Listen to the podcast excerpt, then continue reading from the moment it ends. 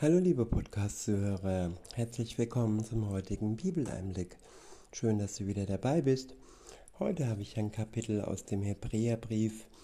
Es ist das Kapitel 12 und ich verwende mal wieder die Übersetzung Neues Leben.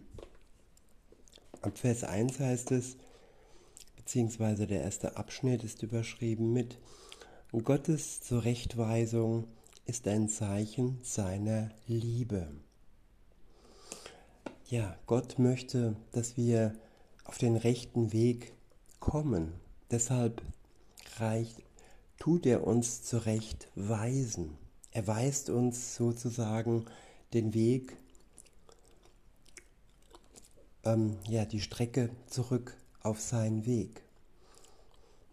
In Vers 1 heißt es, da wir von so vielen Zeugen umgeben sind, die ein Leben durch den Glauben geführt haben, wollen wir jede Last ablegen, die uns behindert, besonders die Sünde, in die wir uns so leicht verstricken. Ich wiederhole, da wir von so vielen Zeugen umgeben sind, die ein Leben durch den Glauben geführt haben, wollen wir jede Last ablegen, die uns behindert, besonders die Sünde, in die wir uns so leicht verstricken. Ja, die Sünde behindert uns, die Sünde lässt uns verstricken, lässt uns lähmen und lässt uns ja daran hindern, dass wir das Ziel erreichen. Und diese Last ablegen können wir indem wir diese Last auf die Schultern Jesu legen, der am Kreuz die ganze Last der Sünde auf sich genommen hat. Auch unsere Sünde trug er am Kreuz. Es ist ein bewusster Akt, ein bewusstes Loslassen, eine bewusste Lösung und ja, am Anfang steht die Erkenntnis, die Reue von unserer ganz persönlichen Schuld. Und wenn wir das uns eingestehen, sie uns eingestehen, dann können wir mit seiner Hilfe sie loslassen und uns befreien von der Hinderung, die uns so verstrickt hat. Und dann geht's los, nämlich mit dem Wettlauf. Weiter heißt es, wir wollen den Wettlauf bis zum Ende durchhalten, für den wir bestimmt sind. Dies tun wir, indem wir unsere Augen auf Jesus gerichtet halten, von dem unser Glaube von Anfang bis zum Ende abhängt ja, der Wettlauf. Sozusagen, ja, top, die Wette gilt. Und Gott setzt auf uns. Er setzt darauf, dass wir das Ziel erreichen. Und das erreichen wir, wenn wir auf Jesus schauen. Wenn wir unsere Augen auf ihn gerichtet halten, vom Anfang bis zum Ende unseres Weges dem Weg, der zu ihm führt. Da ist es wichtig, dass wir nicht wegschauen, sondern den Blick auf ihn gerichtet halten. Weiter heißt es, er war bereit, den Tod der Schande am Kreuz zu sterben, weil er wusste, welche Freude ihn danach erwartet. Nun sitzt er an der rechten Seite von Gottes Thron im Himmel. Denkt an alles, was er durch die Menschen, die ihn anfeindeten, ertragen hat, damit ihr nicht müde werdet und aufgebt. Ja, Jesus hat viel ertragen. Er hat sogar den Tod am Kreuz für uns ertragen, weil er die Freude, die er danach empfangen hat, ähm, vor Augen hatte. Und auch wir können die Freude vor Augen haben, dass nach dieser kurzen Zeit im Vergleich zur Ewigkeit, diese kurze Zeit, die wir leiden dürfen, wir dann auch uns freuen können, befreit von Schuld, von Leid und von allem Schweren, das wir im Moment noch durchmachen dürfen. Es ist ein Wettlauf, der nicht leicht ist. Er ist schwer. Aber wenn wir auf Jesus Christus blicken und den Blick nicht von ihm wegnehmen, dann können wir gewinnen. Das ist gewiss. Weiter heißt es, denkt an alles, was er durch die Menschen, die ihn anfeindeten, ertragen hat, damit ihr nicht müde werdet und aufgebt. Immerhin habt ihr im Kampf gegen die Sünde noch nicht euer Leben opfern müssen. Und habt ihr die ermutigenden Worte völlig vergessen, die Gott zu euch sprach? Mein Sohn, lehne dich nicht dagegen auf, wenn der Herr dich zurechtweist, und lass dich dadurch nicht entmutigen.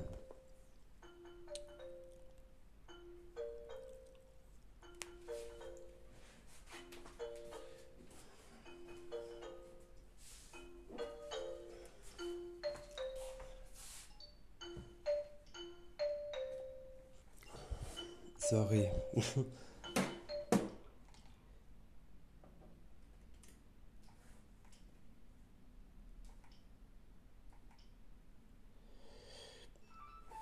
So, jetzt bin ich wieder da. Lass dich dadurch nicht entmutigen.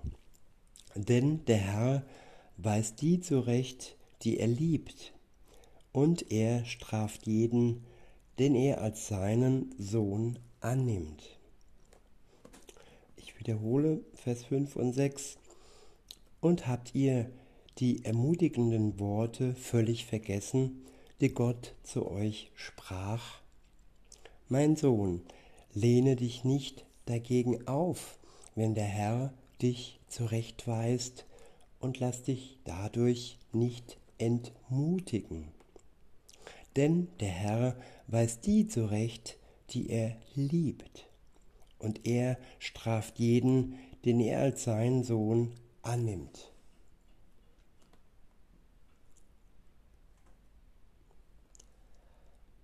Tja, er weist die zurecht, die er liebt. Es ist ein Zeichen seiner Liebe, dass er uns zurechtweist, dass er uns den Weg weist, dass wir das Ziel erreichen.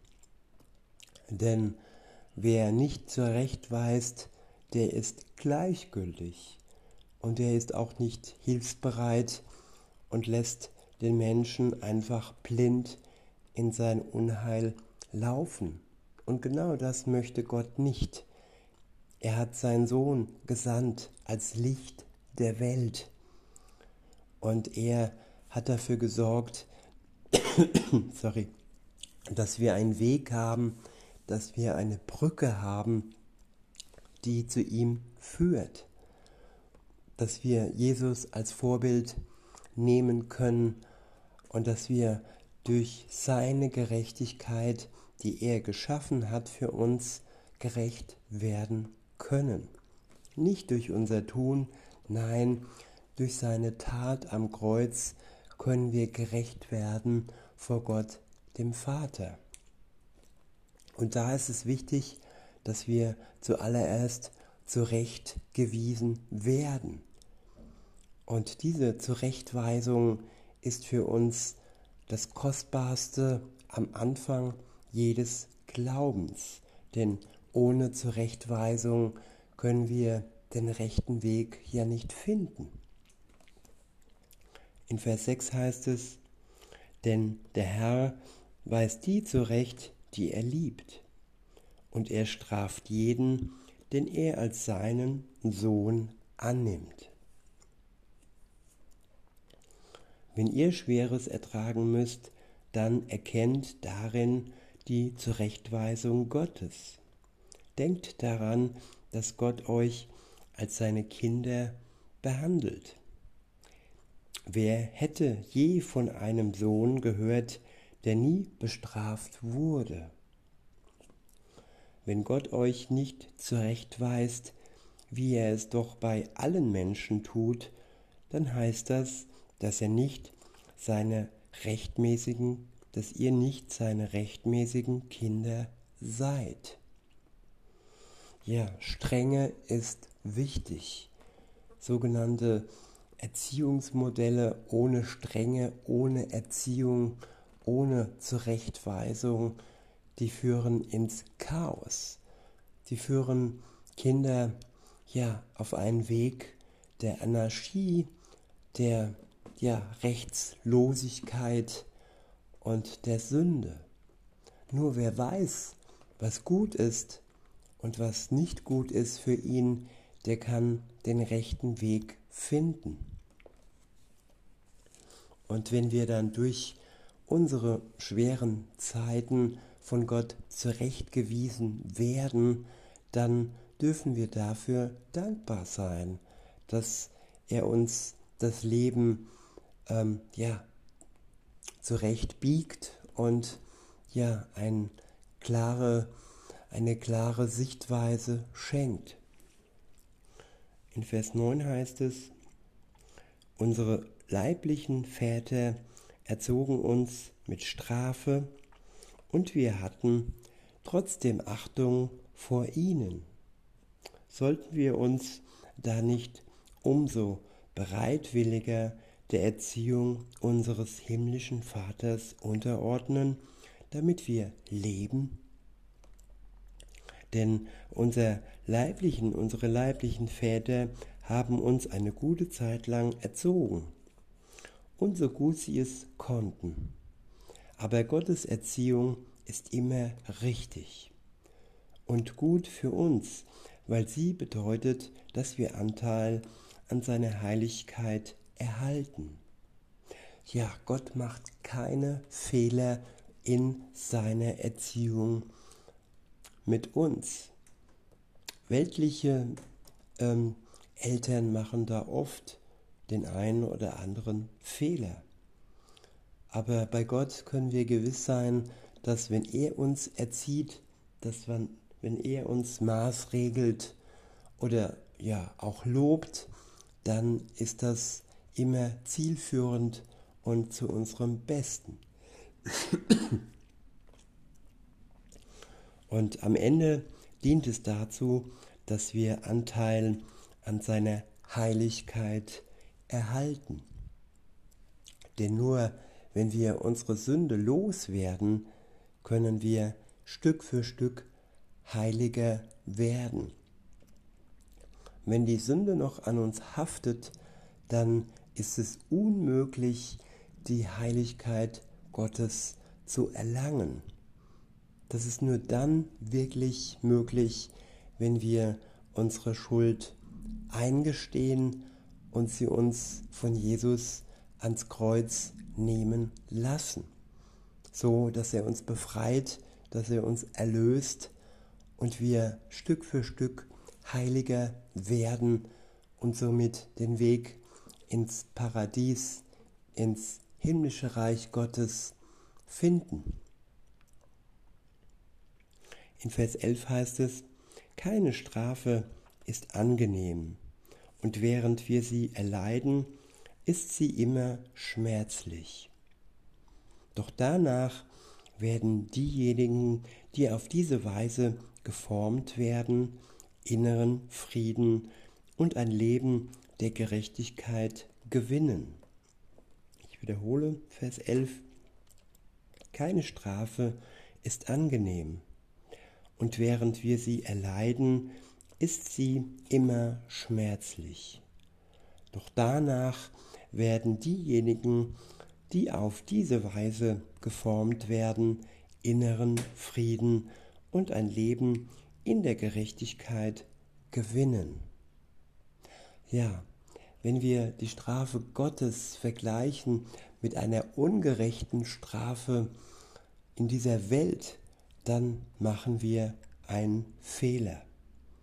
Die Strafe Gottes, Gottes, auch wenn sie ebenfalls schmerzlich ist, ist sie doch zielführend und für uns hilfreich. Es ist sozusagen ja eine Peitsche mit Herzen. Wir werden herzlich geformt und es dient am Ende nur dem Leben, nicht dem Tod, dass wir bestraft werden und zur Erkenntnis der Weisheit gelangen. Und am Ende stehen wir gerecht und Gerechtigkeit ist der größte Gewinn, den man sich vorstellen kann. In Vers 12 heißt es, Stärkt also eure müd, müde gewordenen Hände und stellt euch fest auf eure zitternden Knie.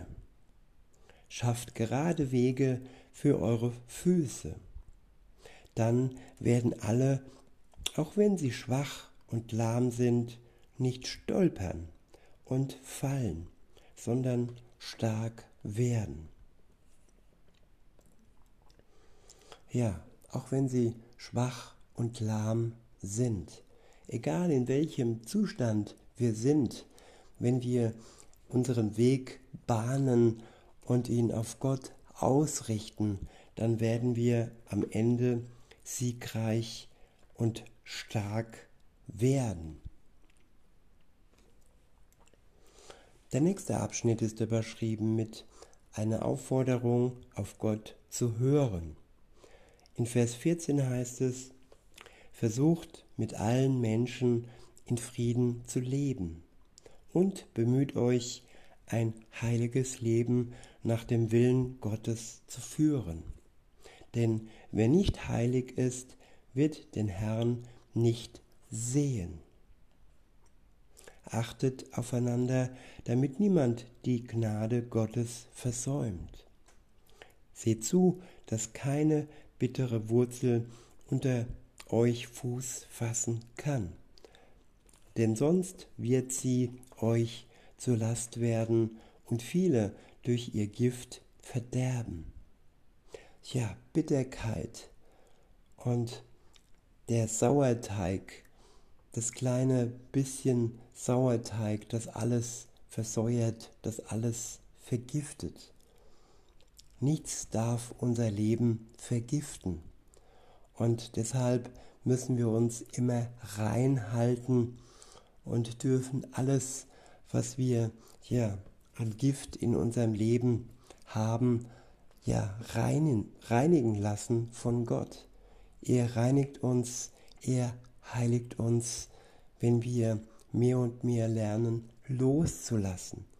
Zum allererst ehrlich zu sein, ähm, dazu zu stehen, was wir verbrochen haben und am Ende loslassen und uns der Heiligkeit, die uns Gott schenkt, freuen. Weiter heißt es, sorgt dafür, dass niemand wie Esau ein unzüchtiges oder gottloses Leben führt.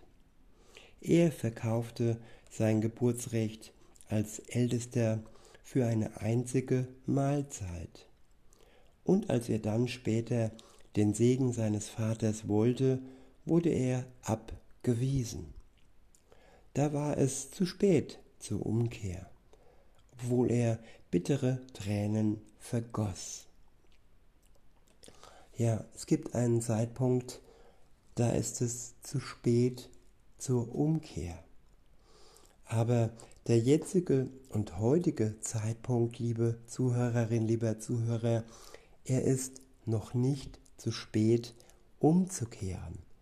Wenn du auf der Schwelle deines alten Lebens stehst und das neue Leben vor Augen hast, die Gnade Gottes erblickst und ja, noch deine Schuld auf deiner äh, Schulter spürst, dann nutze die Chance heute und ja, bekenne deine Schuld vor Gott und lass dich befreien von dieser Last und lass dich heiligen, ja, von Gott, der dich liebt. Weiter heißt es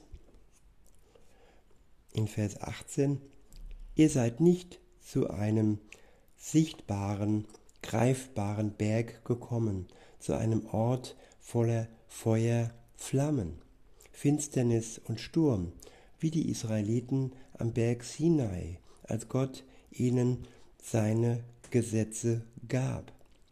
Denn sie hörten den Schall einer Posaune und eine so furchtbare Stimme, dass sie darum baten, sie möge nicht weiter sprechen. Ja, sie hörten die furchtbare Stimme Gottes, ähm, ja, die zum Gericht ertönte, die, ähm, die zehn Gebote, die Mose da bekam und wo Gott sprach, sie wird furchtbar sein, wenn wir sie nochmal hören müssen. Und das ist aber nur dann der Fall, wenn wir als Unerlöste vor Gott stehen, vor dem Richterstuhl stehen und uns nicht rechtfertigen können, weil wir durch Jesus Christus keine Rechtfertigung bekommen haben. Das ist die Stimme am Ende der Zeit, wenn Gott richten wird die Lebenden und die Toten. Sie ist schon einmal erklungen und das war, wie wir lesen, kein guter Klang. Gott ist heilig, er ist gerecht und wir können uns nicht an unserer Schuld festklammern und denken, dass wir diese gewaltige äh, Stimme, die uns dann richten wird, dass wir ihr entgehen können. Das ist nur möglich, indem wir die Tat Jesu, dass er für uns am Kreuz starb, annehmen, dass wir dies in Anspruch nehmen für uns und dankbar sind, dass er für uns gestorben ist. Weiter heißt es, sie wichen zurück, als sie hörten, wenn auch nur ein Tier den Berg berührt, soll es zu Tod, zu Tode gesteinigt werden. Selbst Mose war bei diesem Anblick so erschüttert, dass er sagte, ich zittere vor Angst. Nein, ihr seid zum Berg Zion gekommen, zur Stadt des lebendigen Gottes, dem himmlischen Jerusalem, wo Tausende von Engeln sich zu einem Fest versammelt haben. Ja, es geht um das Fest, um die Hochzeit, um das Hochzeitsmahl, das alle Gläubigen, dass alle Christen zusammen mit Jesus feiern werden, wenn er wiederkommt. Es wird ein Fest werden und es wird keine Gerichtsversammlung sein für die, die sich zu Lebzeiten für Jesus Christus entschieden haben, für ein Leben mit ihm und für eine Erlösung durch ihn.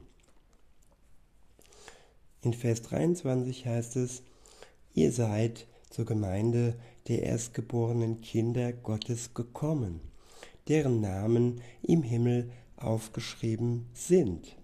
Ihr seid zu Gott selbst gekommen, dem Richter aller Menschen. Und ihr seid zu den Geretteten im Himmel gekommen, die nun im Geist bei Gott angekommen und vollkommen gemacht sind. Wiederhole Vers 23.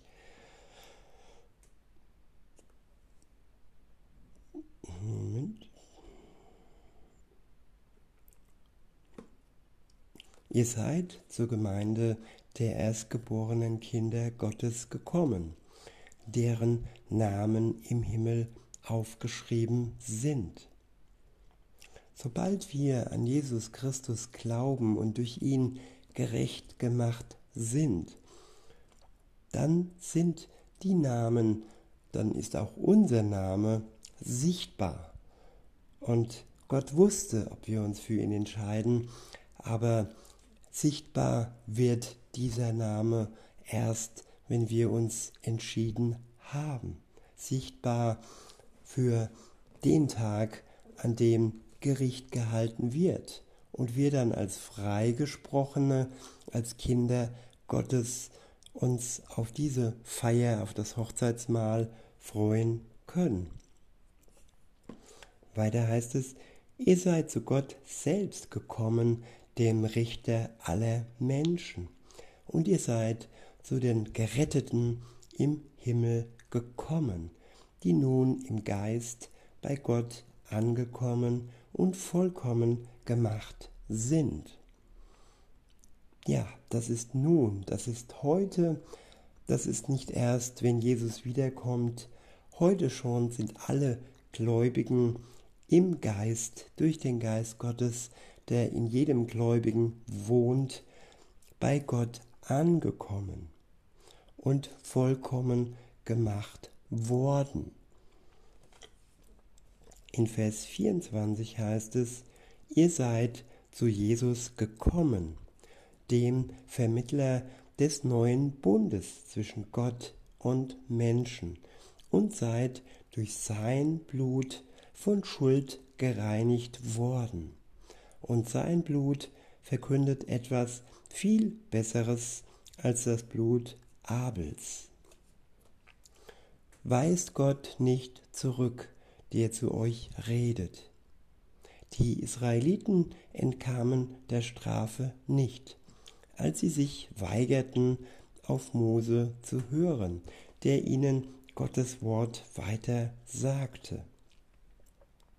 Wie viel schlimmer wird es uns ergehen, wenn wir den, wenn wir den ablehnen, der vom Himmel zu uns spricht. Als Gott vom Berg Sinai sprach, erschütterte seine Stimme die Erde. Aber nun hat er uns eine andere Zusage gegeben. Noch einmal werde ich nicht nur die Erde, sondern auch den Himmel erschüttern. Das deutet auf eine Verwandlung der ganzen Schöpfung, die erschüttert wird, dann die erschüttert wird, damit nur das Ewige bleibt. Ja, das ist das letzte Erschüttern, die letzte Erschütterung. Und was am Ende übrig bleibt, ist das Ewige. Und wenn wir eine Beziehung mit Jesus Christus haben, dann gehören wir zu dem Ewigen, das die letzte Erschütterung in der wir schon mittendrin sind, ja überlebt. Die Endzeit, in der wir leben, in der es Kriege und Panik und Angst gibt, ja, sie ist schon voll am Laufen. In Vers 28 heißt es, da wir also ein Reich empfangen, das nicht zerstört werden kann wollen wir dankbar sein und Gott Freude machen, indem wir ihn in Ehrfurcht vor seiner Heiligkeit anbeten. Ich wiederhole Vers 28. Da wir also ein Reich empfangen, das nicht zerstört werden kann, wollen wir dankbar sein und Gottes Freude und Gott Freude machen, indem wir ihn in Ehrfurcht vor seiner Heiligkeit anbeten. Ja, ein Reich empfangen, das nicht zerstört werden kann. Dieses ewige Reich, in diesem sind wir Bewohner, wenn wir eine Beziehung mit Jesus Christus eingehen. Ein unzerstörbares reich, wofür wir dankbar sein können und in Ehrfurcht vor seiner Heiligkeit Gott zusammen mit allen anderen Christen anbeten dürfen. In Vers 29 heißt es, denn unser Gott ist ein verzehrendes Feuer. Und mit verzehrendem Feuer ist sowohl seine Liebe gemeint, die für uns brennt, aber auch für die, die sich ihm nicht anschließen, ja, das Feuer, das am Ende alles und alle vernichten wird, die nicht mit ihm in Verbindung stehen. In diesem Sinne, liebe Zuhörer, wünsche ich euch noch einen schönen Tag und sage bis denne.